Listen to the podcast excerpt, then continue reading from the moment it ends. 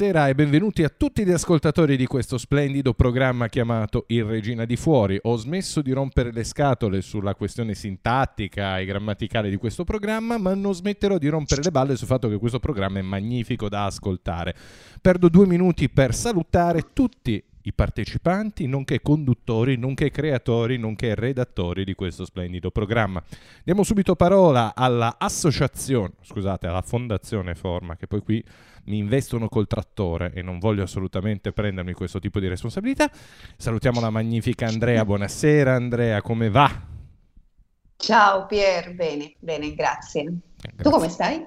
Bene, giornata un po' intensa, parlavamo di multe prima di andare in onda e come tu ben sai è un argomento che ci agita gli animi e agita l'animo della nostra splendida Luisa. Come va Luisa? Benissimo, visto che sono l'altra protagonista delle multe. E ho intenzione di guidare col trattore adesso perché probabilmente, come dicevi tu, il trattore secondo me è un ottimo mezzo di trasporto. Tranquillo, rilassato e soprattutto per strada nessuno ti taglia la strada a cuor leggero. Ma continuiamo con i ragazzi della Collina degli Elfi. Oggi solo solo uomini dalla collina degli Elfi. Un pochettino il nostro cuore piange, ma sopporteremo l'assenza di donne all'interno della collina degli Elfi. Salutiamo il nostro Alberto. Buonasera Alberto. Ciao a tutti, ciao ragazzi, carichissimi anche oggi e vi presento Filippo, un nostro nuovo volontario con noi oggi. Buonasera, grazie della presentazione. Volevo che passasse inosservato il fatto che fossi novellino, però vabbè, grazie lo stesso Alberto e buonasera a tutti. Ma vai tranquillo, questa è una prova del fuoco. Siamo tutti novellini, ogni puntata che andiamo in, on- eh, in onda noi ricancelliamo tutto quello che è stato fatto prima per imparare cose nuove. Quindi vai tranquillo, siamo tutti novellini. A proposito di novellini, io saluto il nostro Lorenzo. Buonasera Lorenzo, come va? Ciao Pier, benissimo, tutto benissimo e sono felicissimo di essere in puntata con voi. Bravo, perché il nostro Lorenzo sta imparando la lezione che io cerco di, impar- in- di dargli ogni volta. Cioè, quando entri in radio devi essere allegro. Non mi puoi dire ciao Pier, no, mi devi dire ciao Pier. Bravo Lore, bravo, bravo, bravo. Salutiamo il nostro Domenico, il Deus Ex Machina. Buonasera Dome. Ciao Pier, buonasera a tutti. Curioso, curioso anche oggi perché anche oggi mi hanno detto che l'argomento è frizzante. E quindi con l'argomento frizzante diamo subito la parola a Luisa. Ebbene sì, oggi è una giornata particolare. Il 27 aprile si celebra in tutto il mondo la giornata del disegno. Voi lo sapevate? Oggi è un giorno importante per i disegnatori grafici ed è una giornata istituita a Londra nel 1962 dal Consiglio internazionale delle associazioni di disegno grafico.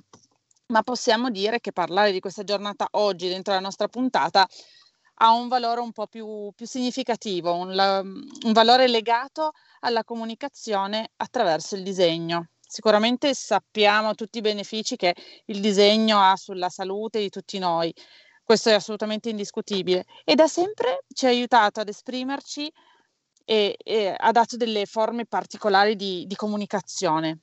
Parlare di disegno è parlare di creatività, di emozioni, di espressione, di comunicazione, insomma, può essere proprio vista come valore a, su, su tanti, tanti aspetti. Per esempio, colorare nello specifico aiuterebbe a ridurre lo stress. Non so se avete presente, ci sono un sacco di disegni, per esempio quelli dei mandala, dove proprio è considerato antistress colorare all'interno de- delle, delle figure già disegnate. Stando a quanto emerso da uno studio pubblicato dal 2016 sulla rivista specializzata APA PsycNet, spero di averlo pronunciato giusto, disegnare, estendere i colori lasciandosi guidare dalla cre- creatività, oltre a favorire il benessere e la calma, aiuterebbe a scacciare la tristezza. Tra l'altro, mh, mm, prima di mandare il brano, vi chiederei di munirvi di un foglio di carta e una matita per il, plos- per il prossimo blocco. E intanto Pier vai col nostro brano come un pittore dei Modà. Io non ho problemi ad ammettere di essere un cane per quello che riguarda il disegno. Infatti questa puntata mi esclude a priori. Non lo fanno con cattiveria questa esclusione, ma eh, raga, io non so assolutamente disegnare, quindi siamo abbastanza obbligati ad autoescluderci noi ignoranti del disegno. Ma siamo a un blocco di quelli veramente formativi, un tutorial Io voglio dirvi però cosa c'è scritto su questo tutorial perché è tutorial dinosauro. Io non so in che direzione andiamo, per cui lascio la parola alle ragazze di forma, ovvero a Luisa e Andrea. allora, cosa andiamo a fare adesso? Andiamo a dino- disegnare un dinosauro in un modo un po' creativo. Come vi dicevo prima, eh, prendiamo il nostro foglio, indicativamente un foglio A4, va bene, un, un foglio insomma, e, e, lo posizioniamo in senso verticale.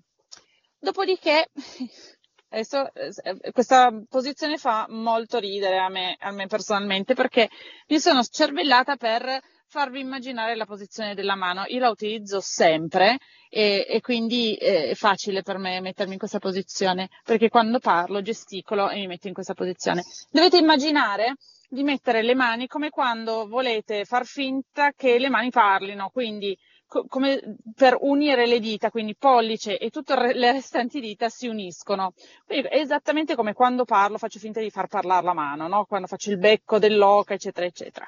In questa posizione qua posiziono tutto il braccio, quindi dalla mano tutto il restante braccio lo posiziono su un foglio. Preferibilmente vi consiglio il braccio sinistro di modo che posso disegnare col destro. Con, con la mano destra disegno tutta la sagoma della mano. Ok, quindi semplicemente ricompongo la posizione del braccio, vado a disegnare dall'avambraccio, includo tutte le dita, scendo, costeggio tra virgolette il pollice e vado fino alla metà del, dell'avambraccio, insomma, fino a che riesco sul, sul foglio. Più o meno, adesso più o meno a metà della parte dell'avambraccio, quella di destra, quindi quel margine lì di destra, quello che scende sotto al pollice, sempre immaginando, andiamo a disegnare due lineette orizzontali. Quella sarebbe la prima zampetta. Dopodiché, siccome è un dinosauro, possiamo disegnare degli artigli, la mano, quella tipo nuvoletta, perché quella è la nostra prima zampa. Faccio la stessa cosa leggermente sotto, dove vado a disegnare la seconda zampetta. Anche lì posso disegnare le dita, gli artigli, insomma, come desidero. Adesso che cosa facciamo? Torniamo su. Avete presente dove ci sono le nocche della mano? Quindi dove abbiamo posizionato le nocche della mano? Esattamente in quella curvetta lì, spostandoci leggermente più a destra, andiamo a disegnare i due occhietti, ok? Lì immaginando sempre all'interno eh, della nostra figura. Quindi lì andiamo a disegnare due occhietti, possono essere due cerchi, due ovali, come lo preferite, non c'è un senso, la fantasia è la cosa migliore. Dopodiché che cosa facciamo? Ci spostiamo ancora un pochettino più a destra, sull'angolino, in pratica dove avevo posizionato la punta delle dita. Lì vado a disegnare il naso, quindi posso disegnare uno o due buchini. Considerate che lo vediamo di profilo, ma anche lì lasciamo libera la fantasia. E andiamo a disegnare il nasino. Ci spostiamo leggermente più sotto, ma leggermente, non più di tanto, andiamo a disegnare la bocca. Possiamo disegnarla a onde, una semplice linea, un piccolo archetto, un sorrisetto che va verso l'alto, una linea orizzontale, come lo desiderate. E adesso, che cosa, cos'ha questo dinosauro? Fantasia anche qui. Andiamo a disegnare quelli che sono gli spuntoni, tutto il dorso del dinosauro. E dove lo disegniamo? Su tutta la parte sinistra del braccio, quindi dalla nocca delle dita fino a scendere andiamo a disegnare gli spuntoni che possono essere a triangolo, a quadrato, possono essere tondi, possono essere a nuvola, possono far paura, possiamo disegnare tutto come li vogliamo, a tutta nostra fantasia. Adesso scateniamoci.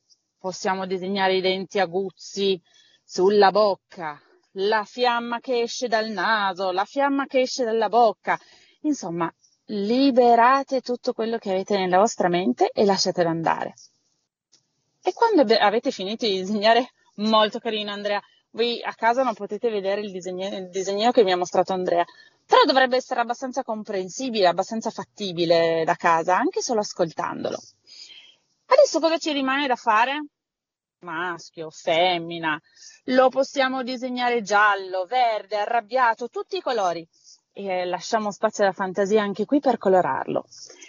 Vi lascio insomma, liberi di colorare il vostro dinosauro, sperando che vi sia piaciuto e sperando che siate riusciti a disegnarlo con abbastanza facilità. E Pier ti chiede di lanciare il brano True Colors di Cindy Lauper era Cindy Lauper che non sentivo dagli anni Ottanta perché probabilmente era il periodo di appartenenza dei Cindy Lauper. Parliamo un attimino di disegno, continuiamo a parlare per tutte le persone che non sono interessate al disegno, io vi invito ad ascoltare quello che sta per accadere perché in realtà eh, diventa una cosa molto molto molto molto interessante. Ciò detto, passiamo subito la parola ai protagonisti di questa magnifica puntata e diamo la parola ad Andrea. Te la parola Andrea. Sì, Pier, grazie. Eh, questo blocco è un blocco che racconta un po' delle nostre esperienze, l'esperienza sia di, della collina, dell'UGI e di Fondazione Forma relativo a quello che mh, significa per tutti noi l'arte e il disegno insieme ai nostri bambini e a quello che è la nostra realtà. Eh, inizio un po' io a raccontarvi, eh, ma voglio raccontarlo un po' eh, in quanto a quello che io ho vissuto da quando ho iniziato a, stare in Fondazione Forma, perché Fondazione Forma dieci anni, quasi dieci anni fa aveva iniziato un progetto legato a, alla decorazione dei reparti all'interno del Regina Margherita.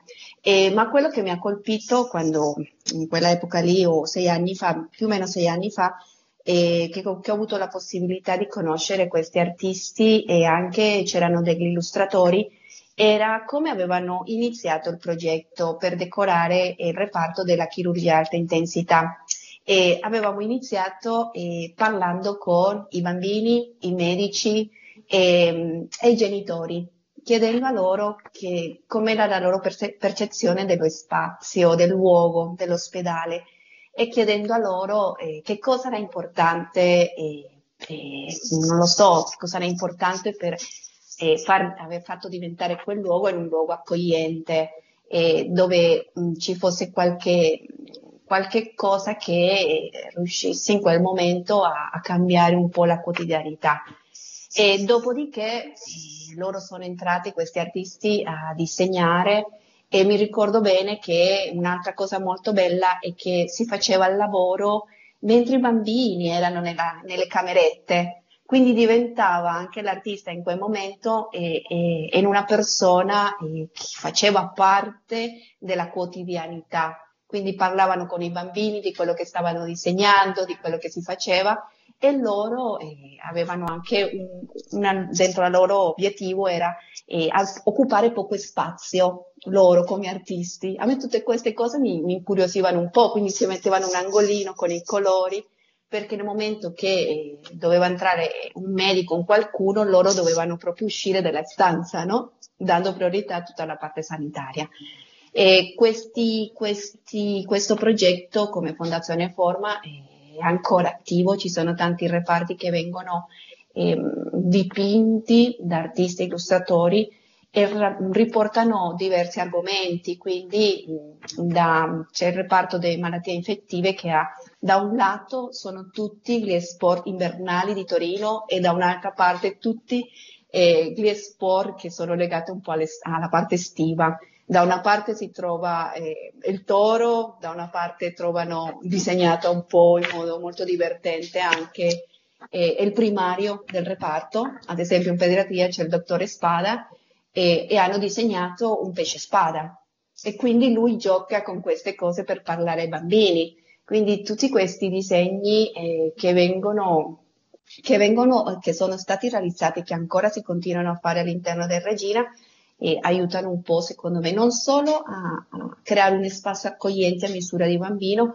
ma anche a creare delle possibilità di comunicazione no? con i nostri bambini. Quindi io volevo raccontarvi un po' quello, non so se, si, se sono stata chiara, eh, era un po' una parte emotiva su quello che mh, abbiamo, stiamo facendo e facciamo da un po' di anni.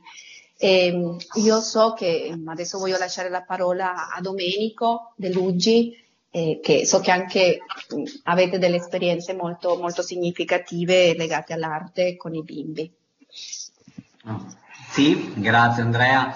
Eh, anche per noi, anche per Luigi è molto importante la creatività perché appunto stimola tutti i nostri bambini, i nostri ragazzi e nel, nel, nel caso specifico noi abbiamo diversi progetti con, eh, adesso vorrei menzionarne uno, eh, un nostro carissimo amico, eh, un nostro volontario e anche illustratore di tanti libri per bambini, eh, che mm, con cadenza settimanale appunto si ritrova in questo momento uh, in remoto perché purtroppo eh, non, il, il, la situazione non permette altro, però si ritrova con uh, i nostri bimbi collegati dal reparto, dal reparto di oncoematologia pediatrica, dalla casa e alcuni bambini anche da casa loro e insieme lavorano con la fantasia, viaggiano con la fant- fantasia, evadono con la loro fantasia e,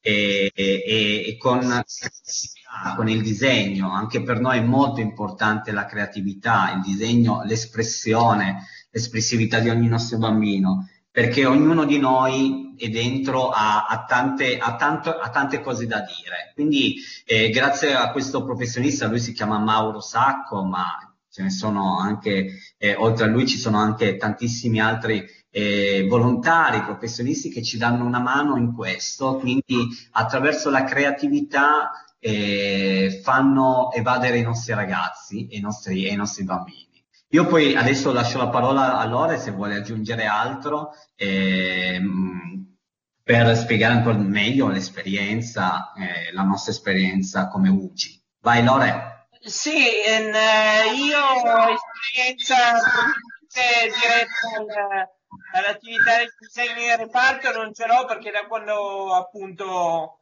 lavoro, da quando faccio volontariato in radio e da quando faccio volontariato in UGI non sono mai stato all'interno del reparto come volontario, però appunto quello che posso dire sul, sul disegno secondo me per i bambini in reparto che è molto importante in quanto dà la possibilità di esprimere tutte le, le sensazioni e le, le, emozioni sia tristi che allegre che i bambini provano nel momento in cui sono in reparto.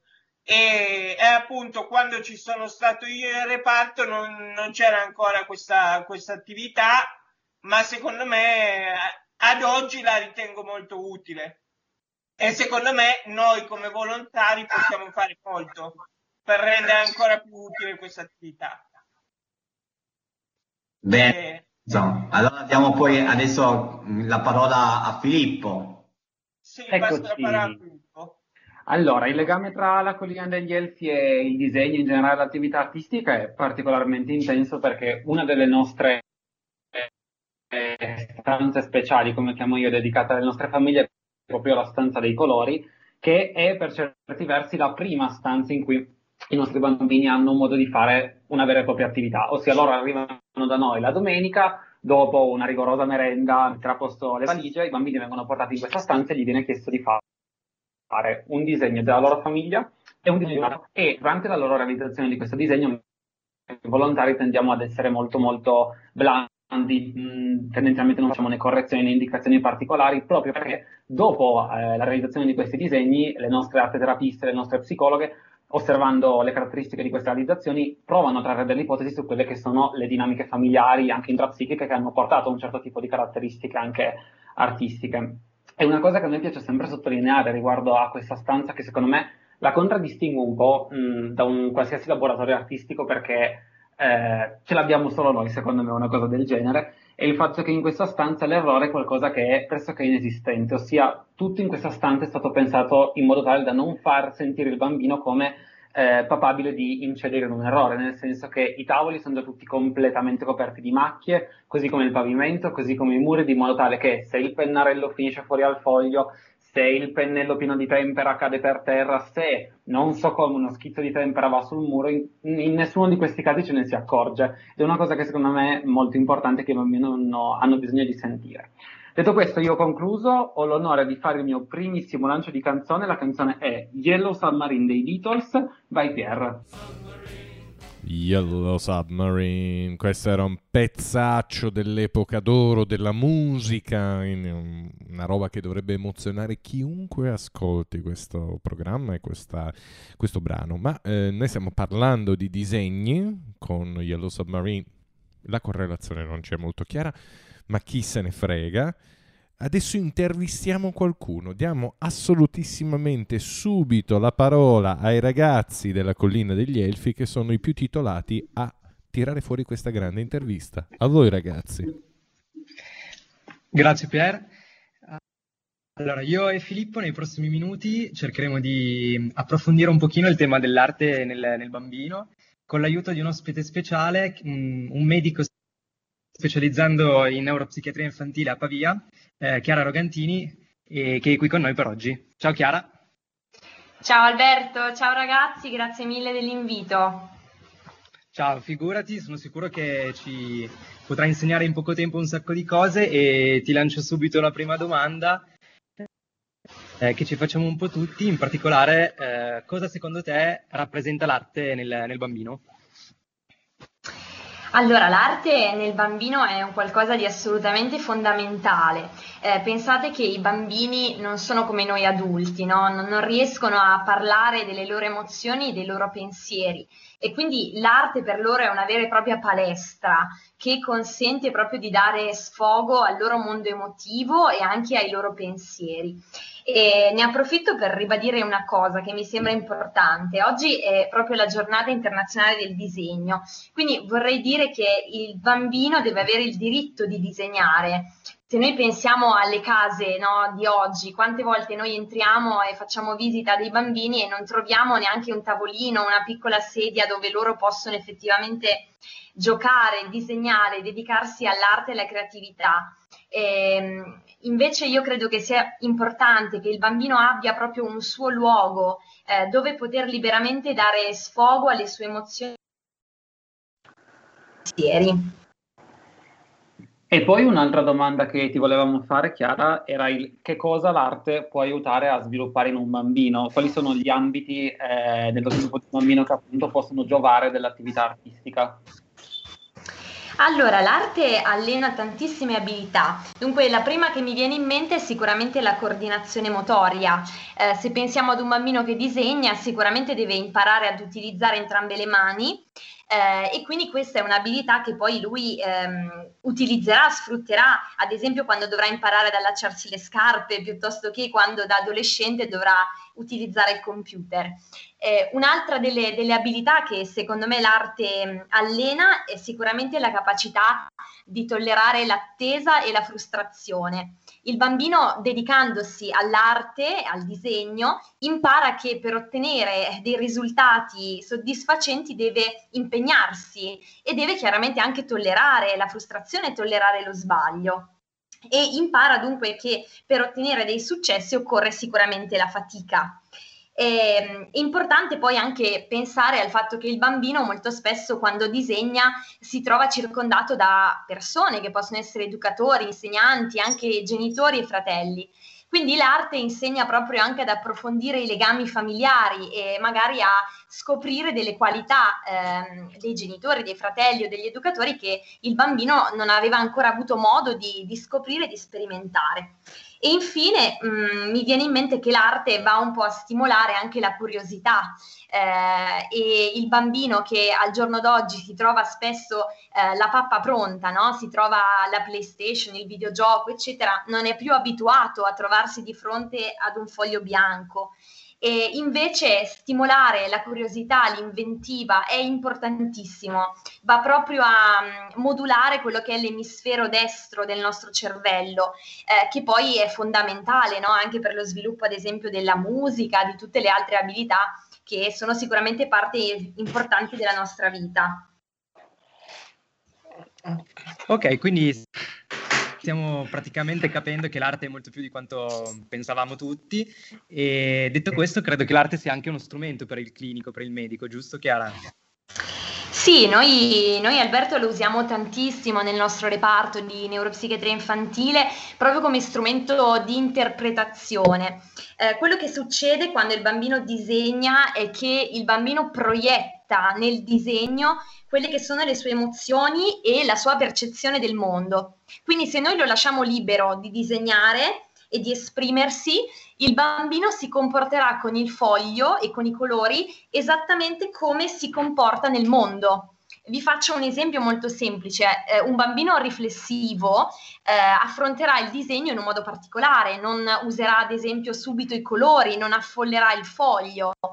E possiamo immaginare che il primo giorno d'asilo un bambino che affronta un disegno in questo modo si comporterà eh, in modo analogo con gli altri bambini, quindi non andrà a gettarsi nelle braccia delle, delle maestre no, de, degli altri bambini, ma osserverà in modo cauto l'ambiente e poi piano piano si adatterà a quello che lo circonda. E adesso Chiara, anche al netto di quello che hai detto, volevamo chiederti che cosa c'è che possiamo fare per mh, migliorare quella che è l'attività artistica inerente alle nostre associazioni, ma in generale mh, l'attività artistica dei bambini, anche ad esempio nell'ambito della didattica, che cosa c'è che secondo te potremmo fare per migliorare questo aspetto? Allora, il primo, il primo consiglio che mi, mi, sento di dire è di lasciare il bambino molto libero eh, di esprimersi. Quindi, eh, come dicevate giustamente prima, è, è, importante non condizionarlo, non dare suggerimenti, quindi lasciarlo proprio libero di, di esprimere il suo mondo interno. E poi una, un altro consiglio che mi sento di darvi, che è un po' curioso secondo me, è, è quello di non fornire le gomme per cancellare. Eh, questo perché quello che, noi, quello che a noi interessa è proprio considerare la spontaneità del bambino e quello che succede molto spesso è che dopo aver disegnato subentra la razionalità e quindi il bambino ha bisogno della gomma per andare un po' a cancellare quella che l'emozione gli aveva suggerito, no? quello che poi lui ha prodotto sul foglio. È proprio un istinto di difesa innato, inconscio. Quindi quello che io vi, vi consiglio è di non dare la gomma per cancellare e se il bambino ve la chiede, eh, gli si può dire guarda, mm, stai tranquillo, il tuo disegno va bene così, non, in questo posto non ci sono gomme, vanno bene tutti i disegni. Oppure gli si può dire guarda, prova a correggere con la matita e anche il modo in cui il bambino risponde a questa nostra iniziativa è molto importante. La maggior parte dei bambini eh, vedrete che va avanti tranquillamente, non ci fa neanche caso al fatto che non gli avete dato una gomma. Ci saranno invece alcuni che si arrabbieranno, che stracceranno il foglio, però credo che qualsiasi tipo di risposta in realtà sia molto utile alla fine per capire che bambino abbiamo davanti e poi in ultima analisi per aiutarlo. Grazie mille Chiara per essere stata con noi e avremmo ancora tutti un sacco di domande, ma ahimè il tempo è sempre poco e colgo anche l'occasione di mm, salutare il direttore Renato Borgatti presso cui Chiara lavora e mm, lancerei il brano di Queen by Pierre. A me piace molto questo brano, soprattutto perché all'inizio dice You can be anything you want to be.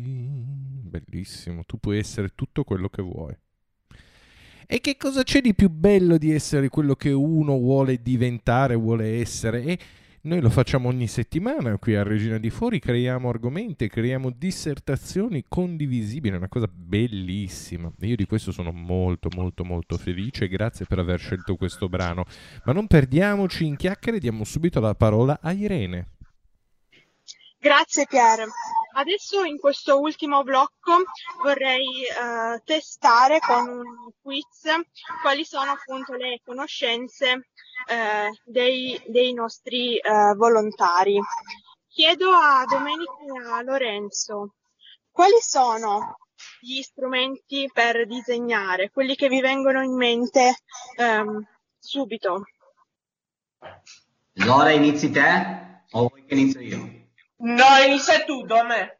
Allora, la prima cosa che ovviamente per disegnare una matita sicuramente, un foglio oppure una, una gomma, tanta fantasia e creatività. Giusto. E, e poi, come dire, ehm, per disegnare la musica anche. Anche. Perché sì. può aiutare. Lore, vuoi aggiungere altro? Sì, secondo me appunto la matita, i colori e la fantasia soprattutto, lo strumento utile per disegnare, lo strumento più utile per disegnare è la fantasia. Esatto, poi dalla, dalla regia aggiung- aggiungono anche che si può disegnare con le proprie mani sulla sabbia, ma anche con i glitter, le pietre, i legnetti e i gestetti. Eh, la seconda domanda la faccio a te, Domenico. Eh, ehm, parliamo di matite. Secondo te, in quale anno vennero messe in commercio le prime matite? Ti do tre opzioni. 1500, 1565 o 1650? Allora, io vado a tentativi, però, visto che io nel 1650 ero già nato, quindi Sì? Utilizzavo già la matita nel 1650, voglio dire 1650. No, Ehm, la, la risposta esatta è 1565. Ehm, erano appunto quei eh, bastoncini di, eh, di eh, graffite eh, avvolti in un invo- involucro di eh, stoffa o eh, sottili canne di bambù. Poi quasi un secolo dopo si arrivò al, al procedimento che bene o male è rimasto eh, uguale, ovvero impastando la grafite con eh, l'argilla. Terza domanda, la faccio a te Lorenzo. Ci sei? Sì. Sì, Allora, os- osservando una matita, no? Possiamo trovare delle lettere e dei numeri. Secondo te indicano il luogo di produzione oppure il grado di du- durezza? Il luogo di produzione. No, risposta errata. Eh, siamo soliti eh, leggere nelle, nelle matite, ad esempio, ehm, H2. H2 significa che ehm, ehm, l'H è il grado di durezza della matita. In questo caso, ehm, se è raffigurata un H, la matita sarà una matita molto dura, mentre se eh, sarà eh, raffigurata una lettera ehm, B, eh, significa che la matita è più morbida. E allo stesso tempo i numeri indicano appunto il eh, grado di eh, morbidezza di una eh, matita, quindi una matita ehm, H2 sarà meno dura di una eh, H9. Adesso eh, parliamo di eh, colori. Ehm, e faccio una domanda a tutti voi. Eh, conoscete i colori Pantoni? Pantone, la- l'avete già sentito nominare? Io sì, se posso. Sì? Ok. Vai Filippo. Adesso lo dirò male, però sono tipo dei pennarelli che consentono di fare delle sfumature, se non sbaglio. A forza di ripassare, ripassare si creano delle sfumature che con un pennarello normale invece non ci sono. Una cosa simile. Esatto, esatto. Sono una raccolta di colori identificati con un codice. Eh, la prima mazzetta è stata pubblicata nel 1963 e l'obiettivo era appunto creare un linguaggio eh, cromatico universale, perché eh, quando guardiamo ma, eh, lo stesso eh, oggetto, magari due persone vedono il colore dell'oggetto di una tonalità diversa. E questo eh, dipende da vari fattori come eh, la carta, il tessuto, la superficie e la luce. Eh, piccola tips, ogni anno Pantone eh, sceglie quali saranno i colori dell'anno e i colori del 2021 sono il giallo e il grigio. Allora, adesso eh, domanda a Alberto. Parliamo di carta eh, carbone. Secondo te qual era l'obiettivo nel creare la carta carbone? Allora, allora non so, credo serva a qualcosa tipo copiare, qualcosa del genere, ma avrei chiesto aiuto da casa se, se l'avessi avuto. Allora, è una domanda un po' a trabocchetto perché fino eh, a qualche anno fa era il modo più e- economico per duplicare un testo. Oggi però mh, eh, ut- utilizziamo le fotocopiatrici, ma, ehm, eh, ma la reale intenzione eh, dell'inventore della carta a carbone era poter consentire la scrittura alle persone senza vista, perché in questo modo si faceva meno del calamaio. È una domanda un po' a trabocchetto però questa. Grazie, grazie mille per il trabocchetto. Lore, ultima Sì. domanda, tocca a te. Anche Sì. qui attento perché può trarre in inganno. Qual è l'origine della pittura a tempera? Ti do tre opzioni. Sì. Tagliare, mescolare o affilare? Tagliare. Tagliare, ecco, sei proprio caduto nel trabocchetto perché ehm, la pittura a tempera, temperare, deriva dal latino, cioè mescolare. Ah, Il ok, termine ok, ok. tempera deriva dal modo in cui i pigmenti colorati in polvere vengono temperati, cioè uniti, mescolati a vari componenti con funzione eh, legante, quali l'acqua. Quindi si tratta di una emulsione in fase acquosa, si mescolano l'acqua con il colore. Ok.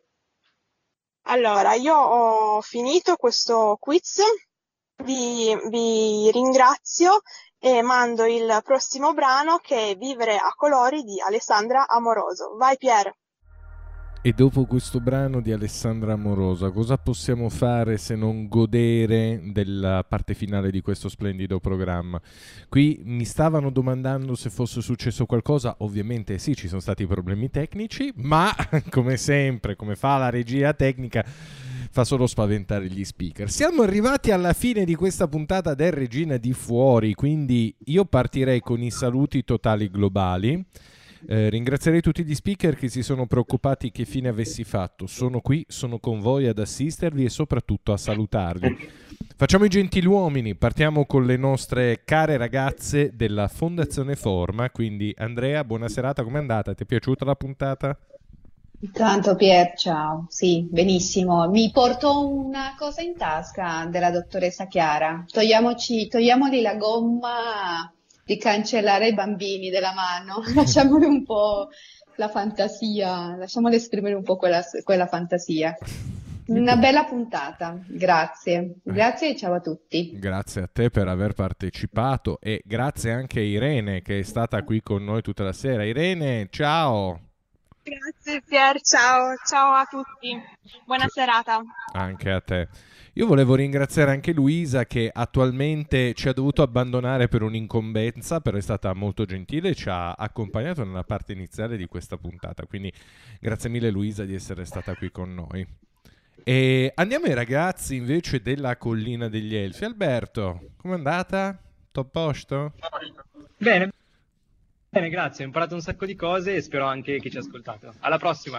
Alla prossima e eh, salutiamo il nostro, la new entry Filippo. Filippo è stato traumatica come mm, diciamo prova del fuoco? No, no, no, molto il prima sì, eh, avevo un po' di strizza, però no, devo dire che eh, ne ho un bellissimo ricordo, è stata una bella esperienza, quindi vi ringrazio. Assolutamente, quindi siamo noi a ringraziare te, non tu che ringrazi noi. Grazie di essere stata qui con noi e averci dato un grande aiuto. Diamo la parola allora al nostro sempreverde, sempre presente Lorenzo. Buonasera Lore. Ciao Pier, tutto bene? Tut- è stata una bellissima puntata, ringrazio tutti e ci vediamo a martedì prossimo. Assolutamente. E ringraziamo, ultimo ma n- ultimo soltanto di nome, il nostro Domenico. Dome, buona serata, com'è andata?